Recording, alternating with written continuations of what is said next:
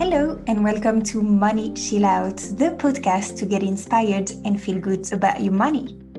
I'm Marika Fino, a woman in my 30s, ex trader in the city of London, yoga teacher, and owner of my financial empowerment business. On this podcast, I want to open up the discussion around money and investments and dive into personal finance management, which can be a great liberator but also a huge stress factor in our lives. Every other week, I'll be joined by guests for conversations on money, mindsets, investment habits, and any best practices they abide by. So join me on this journey as we unpick the complexities of finance and get more comfortable talking about our money. You too can get financial peace of mind, and it starts with empowerment and knowledge. Let's go.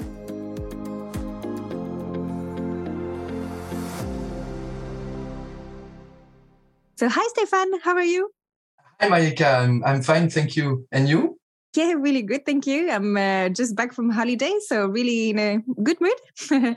Thank you so much uh, to be on this podcast. We actually got to meet through a friend that we have in common. So, Marin, if you ever listen to us, thank you so much. And today we will speak about the different types of investment professionals when you have a financial need, as sometimes you can feel a bit lost and overwhelmed in finding the right person. So if I present yourself, you're a financial advisor, you're helping your client materialize their projects and reach their goals, providing them with advice and investment solutions. But you're self-employed, which means that you can sell products from a wide range of financial institutions. You're regulated by the French Market Authority, which is a requirement as soon as you sell products to retail investors to make sure that you actually sell something that is suitable for your clients. Did I miss anything? Yes, exactly. No, it's perfect. okay, cool.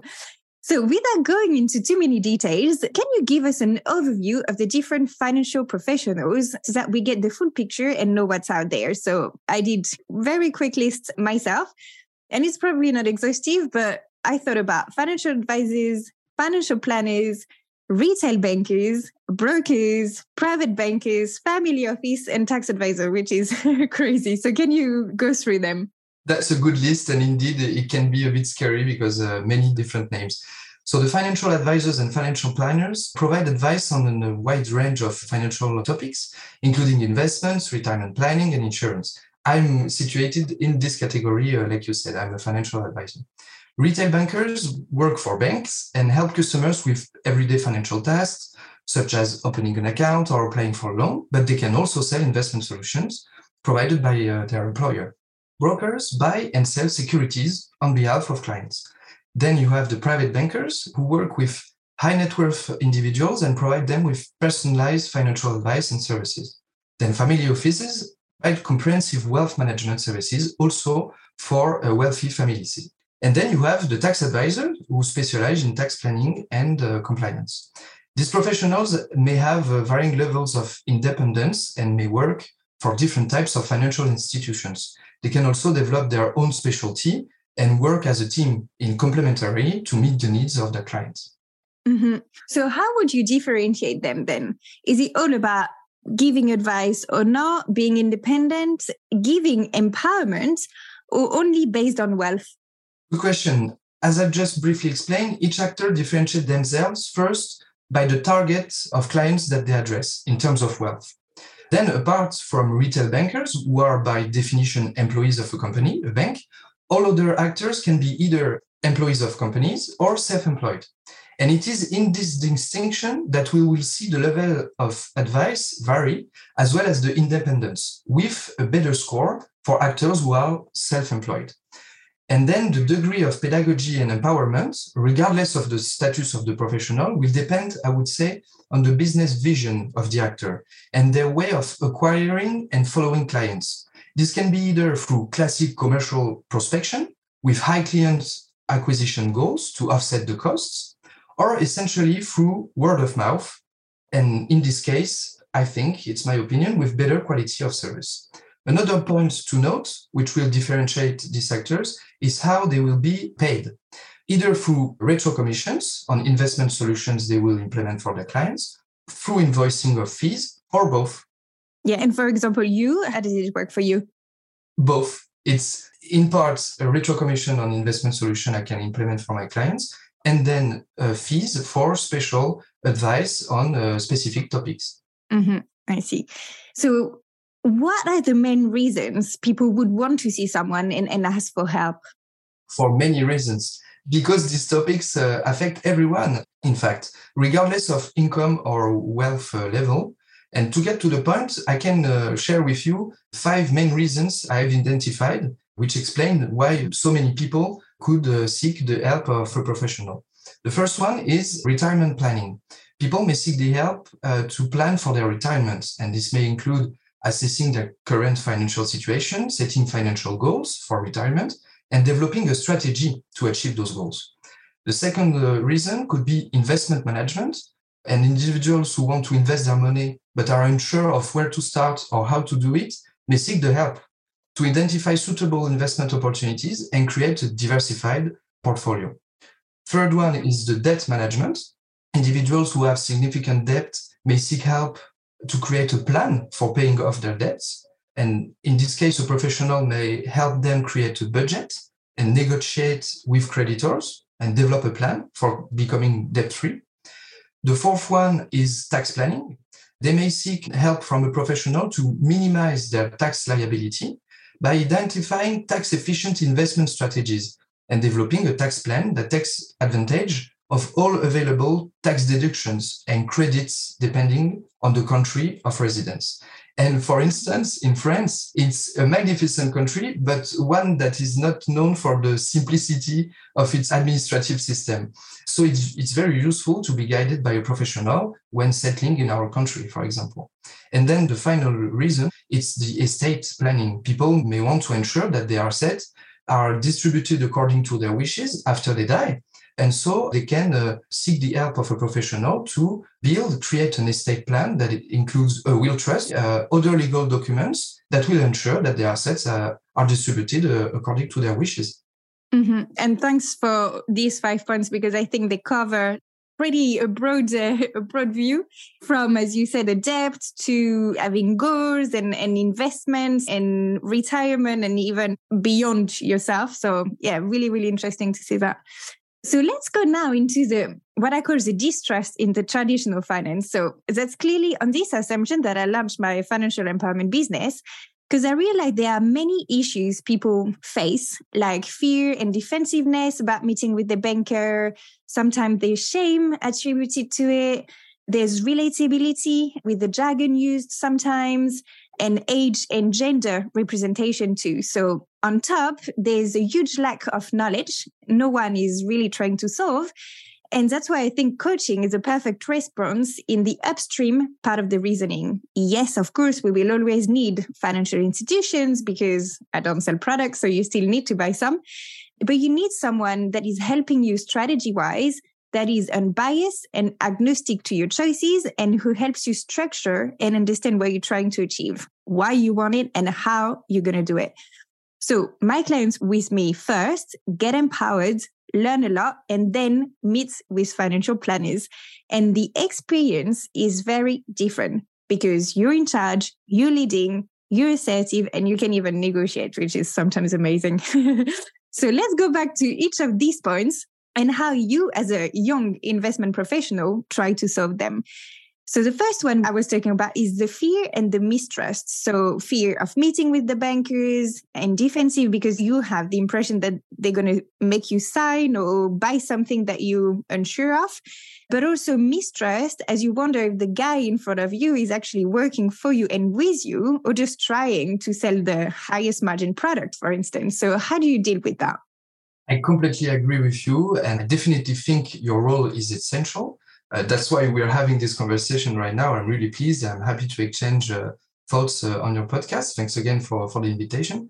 And I'm convinced that we complement each other, like you said. It's always better to be empowered first to learn and understand what we are talking about before making any uh, decision.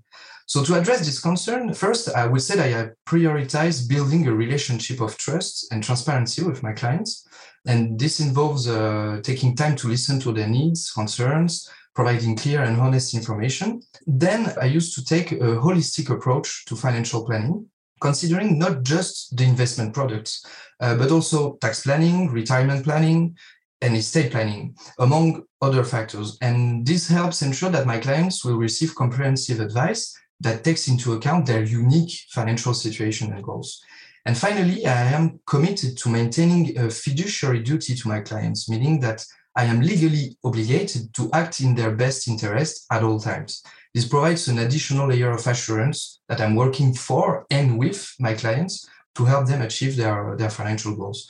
And um, quickly, I, I, can describe the several types of fiduciary duties. The first one is the duty of loyalty, which implies that I will always act in the best interest of my client. Then there is the duty of care, which means that I will take special care to make sound, sensible decisions regarding my client's well being. And finally, the duty to disclose, which refers to the fact that I have to disclose any conflict of interest I may have when I am acting on behalf of my client. Mm-hmm. Super clear. And I like the fact that you talk about well being as well, because sometimes the best decision is not necessarily aligned with the way you feel. So cool. And there's also shame or apprehension. Hence, people actually hide facts, and those facts can be pretty important in the decision process. So, how can you provide advice if there's not a true relationship? Or, in other words, how do you build yours? Interesting question. I would start by being a bit uh, philosophical and saying that uh, money is not a, an end in itself, but rather a mean to live a fulfilling life according to our values. And some of us uh, can aspire to what is called financial freedom, which means no longer being limited in our life choices and reducing the mental burden that money worries can cause sometimes. And on a topic as intimate as money, there is no advice without trust. Point. it's mandatory, I would say, to build first confidence, a trustful relationship, and then enter a client advisor uh, relation. So if during my work with a client, there are doubts that arise, or if I feel that our relationship is not strong enough, I just press the pause button and step back before discussing any technicalities or solutions to implement. And I will share uh, with you uh, some things, how I do to build uh, hence a, a strong advisor client relationship.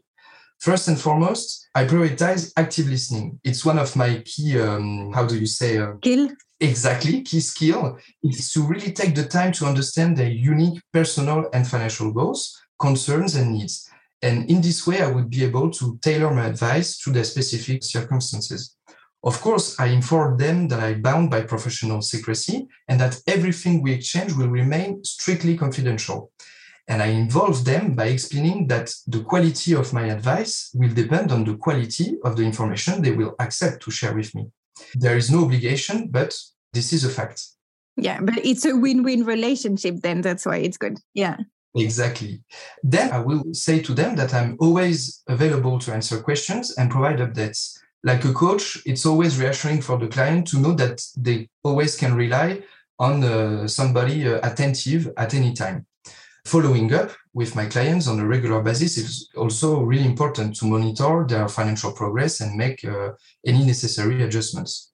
And finally, I will never emphasize enough the importance of transparency in our work, from the fees associated with our services to any conflict of interest that may arise. And this will help build trust and confidence.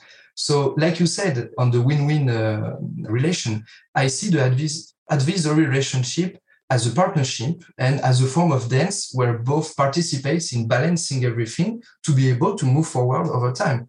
So it's more than legitimate to apply to ourselves as financial professionals the same degree of transparency and information sharing than the one we expect uh, from our clients. Makes total sense. And have you advised friends or family, or have you ever refused a client? It's a good question. Yes, indeed, of course, I help uh, those around me who I care for them the most to help them uh, make uh, sensible and sound uh, financial decisions. And many of my clients were friends before or became friends after the advisory. And uh, I don't think I refuse the client. Oh, I could say I refuse to help somebody at a special moment because for two reasons that could arise. Uh, whether I lack technical skills for their situation. So I need to learn or find somebody else to present them that will be more professional for their uh, special needs. So that's the first reason. And the second one is telling them to be patient and to wait for that we see each other again later once they have secured the basis of their uh, financial uh, pyramid, I would say, that they have savings accounts, that they are debt free, and so on. So those could be the two reasons to say uh, see you later mm-hmm. no but it's very interesting again because i like the fact that you use holistic approach and i think yeah you're still in the investment part but you need to make sure that it makes sense to the overall situation so yeah makes sense and um, last issue that I thought of was a big relatability issue with investment professionals not necessarily adapting to the clients and using jargon.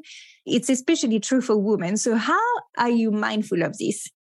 Here again, I'm aware that there is this big uh, gap sometimes with uh, a lot of jargon that is used. And uh, it's shameful because our work, yours and, and mine, are not so that complicated, I would say. Uh, we need to be passionate and wanting to learn, but it's kind of straightforward. And I think the industry has, has made it more complicated than it is perhaps because they had some things to hide and that's shameful and so we need both of us to prioritize education and I could have put uh, the education matter on my previous answer because it builds also trust. I strongly believe in uh, educating my clients about uh, financial concepts and strategies so that they can make informed decisions about their money. So I explain complex financial concepts in simple terms and I provide clear explanation of the various products and services that are on the market or that I can uh, offer. And this is for mainly two simple reasons. Firstly, as uh, somebody that uh, we all know, uh, Warren Buffett, uh, said, never invest in a business you can't understand. And he's damn right. This allows for the necessary due diligence to prevent succumbing to the FOMO, the fear of missing out, and getting caught uh, up in shiny trends. Because here the goal is to keep the focus on the long term. So we need to understand what we are doing. And the second point is because the only growth lever I choose for developing my business is through the word of mouth. So I have an extra interest in educating my clients and making sure they fully understand the strategy we build together so that they feel confident, satisfied, and involved in the advice. And this will make it easier for them to recommend me to their peers. no, that's so true. And I'm still the same. For me, the word of mouth is working perfectly. So again, it's super, super important. Yeah. So we've spoken about the wealth and the fact that the more wealth you have, the more options. But what would you say for someone who's just starting his career or doesn't have a, a massive wealth, even at a later stage in life? What are the, the options? As I said, I'm transparent and I often show the behind the scenes aspects of my work. And so I explained to my clients that there are mainly four different levers of uh, wealth creation that we all share, but that can't be activated for everyone at the same time. So here they are accounts, saving power, credits, and taxations. Accounts, it's the pockets of available money in addition to the precautionary savings. Then the saving power is the once we make the financial budget, it's all uh, that remains when uh, we take out the expenses from the, the revenues. Then comes the amount that can be borrowed at the bank to make real estate investments. And finally, the level of taxation that applies uh, to all the income we earn that can be redirected to some investment solutions. So regardless of your income level, creating and sticking to a budget is really an important step in managing your finance. Uh, this involves tracking your income and expenses and making adjustments as needed to ensure that you're living within your means. And this way, even if you don't have a lot of money to invest, starting small is better than not starting at all. So considering opening a saving account and contributing a small amount regularly, which can help build wealth over time, will control the risk you take thanks to the, the famous uh, DCA, dollar cost averaging. So uh, starting in your career, putting a little amount of money with the dollar cost averaging uh, method is a good point. And of course, one of the best investments that we can make regardless of our income level, is to invest in ourselves. That is to train ourselves to be more effective in our activity and hope to quickly earn uh, more money and also educate ourselves on financial literacy by listening to uh, the money chill out uh, podcast for example to gain experience and then be ready to make good decisions when we have uh, the sufficient uh, money to invest uh, in the future. Makes sense. Yeah. And what trends do you see in the market? Or in terms of your clients interest I think that this is my favorite question so far because it's really interesting as uh, money professionals, I, I, would say, to see uh, on which aspects people are waiting for our help. I see an increased focus on sustainable investing uh, with a growing understanding that investing according to our values does not mean renouncing performance, quite the contrary. I think that companies that anticipate reputational and environmental risks will be the most resilient in the long term. I also see a growing concern about retirement, and especially along my fellow citizens in France, because our public retirement system is under strain. If you watch the news, uh, you, you, can see that it's a really uh, tough topic in France now. So there is an awareness of the importance of building its own retirement plan. This is a subject that is already been integrated in Anglo-Saxon uh, country for, for some time, but in France, we are getting to it. Then a fundamental question that I've been asked for years is whether to buy or rent our living residence where we live. Uh, and this subject is becoming more complex with the, the rising uh, interest rates. And it's really important to educate people on that because uh, the low rests that uh, we experienced uh, before was not a normality. So we are coming back to normality uh, now. And finally, more and more people who are interested in cryptocurrencies are asking me questions particularly in terms of asset selection and security of detention. And in France, regulation is rapidly uh, advancing on this subject with partners that uh, become uh, approved by the, the, Financial Market Authority. And yes, one last trend I can identify is the, the desire to rationalize family investments through creation of specific structure to optimize transmission and the use of uh, credit leverage. Those are the, the main trends at the moment in terms of uh, client investing. Yeah. And and again, I think it's really good because it's broad, right? And um, without the do it yourself options and platforms that are available now in the market and have emerged in the last few years, do you see an impact on your activity? And, and how do you justify your knowledge and service? Yes, it is true. You're right that various fintech companies or, or websites or startups now offer uh, solutions and useful information to increase knowledge on investment topics. I think the impact on my activity is reasonable. Uh, indeed, some clients ask me for my opinion on these online uh, solutions. And based on my professional experience and my uh, attraction, my appetence uh, for technological solution, I provide neutral feedback. I will say that if I find that a solution corresponds to their situation and objective, I encourage them to use it and say that I will always be available uh, if they need me uh, for extra information. What I've noticed in the era where technology accelerates on sensitive subjects such as money and strategic decisions that will impact uh, personal life on many fronts and for the long term, people tend to, to stick, to prefer to discuss with a human and, and feel the trust, the listening, and the education. The main resources that we all have at our disposal and that we spend and invest as we wish are time and money. And therefore, either the person has time and the will to do things by herself and eventually save some fees of professional assistance, or they accept to pay for a professional service to save time and peace of mind. It is always the same debate, whether it be in a company or at personal level. Do I internalize or do I outsource? So I think uh, I find it interesting to make the, the following metaphor. When our car uh, breaks down, we have the choice to learn online uh, and fix it ourselves, or we go to the mechanic and pay for the service. And just on the invoice, we see the breakdown of what is charged by the mechanic. So this is important uh, to know that the various fees that are charged by a financial uh, advisor must be put uh, in transparency.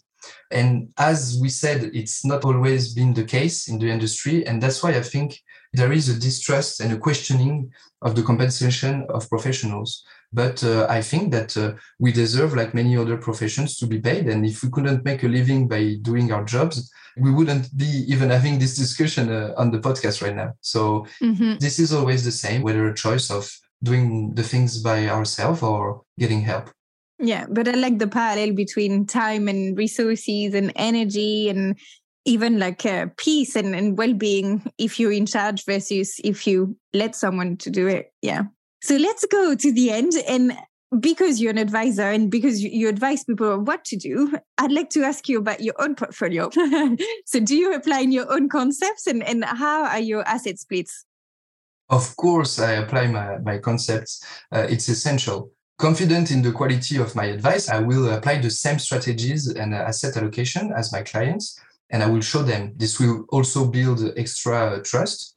And personally, I would never advise them to invest in a solution that I wouldn't invest in myself. This way, I feel aligned with my ethic, my values, and I'm sure that my business uh, can be sustainable for the long term. So, what will change, of course, is the asset split based on the risk profile and the life stage. Me personally, I'm 34 years old with no children, self employed, and working in the financial industry. So I have a high risk profile. And therefore, my allocation is, is uh, adjusted uh, accordingly and, and is the following I have 50% in mutual funds and, uh, and stocks, 20% in real estate investment trusts, uh, 10% in private equity, 10% in commodities and 10% in crypto assets. And I make this uh, asset split vary according of uh, the opportunities I can see uh, arise uh, on the markets. Mm-hmm.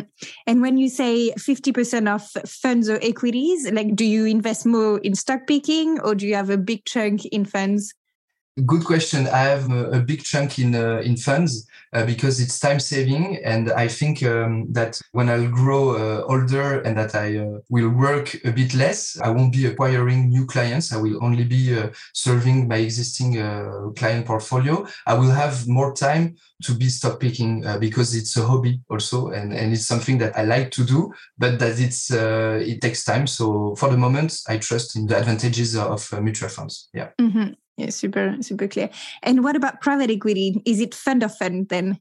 Yes, the same applies. It's funds. For the, I've got some friends in the startup uh, industry because I worked in, uh, in, in startups who have this extra uh, skill and experience, and because they have the time and the wealth to do it, and so then they pick special uh, companies. I prefer uh, the same for mutual funds. Yeah, that's cool. Um, any advice you want to share to end Ah, with pleasure. I could say that uh, patience is the key. And when we are afraid of something, it's because uh, usually we don't understand it. So we postpone important decisions. And yet, I would say that it's better to invest first and then wait rather than waiting and then investing. And uh, to end up on a philosophical uh, say, uh, I, would like the Chinese proverb goes: the best time to plant a tree was 20 years ago, but the second best time is today. nice. Well, thank you so much, Stéphane, for the discussion. I really enjoyed it. I think it's really good to have the broad vision and really understand like the different aspects of or players in the space. So thank you so much for shedding a light. And I really like the way you do it as well, which is holistic, explaining. So thank you so much and uh, all the best. Cool. Thanks a lot. It's been a pleasure talking with you. Bye-bye. Bye. So, at the end of this episode, I hope you're as enthusiastic as I am. You can find the notes and the key takeaways on my website at maricafino.com. And if you like this podcast, please subscribe and spread the word. Thank you.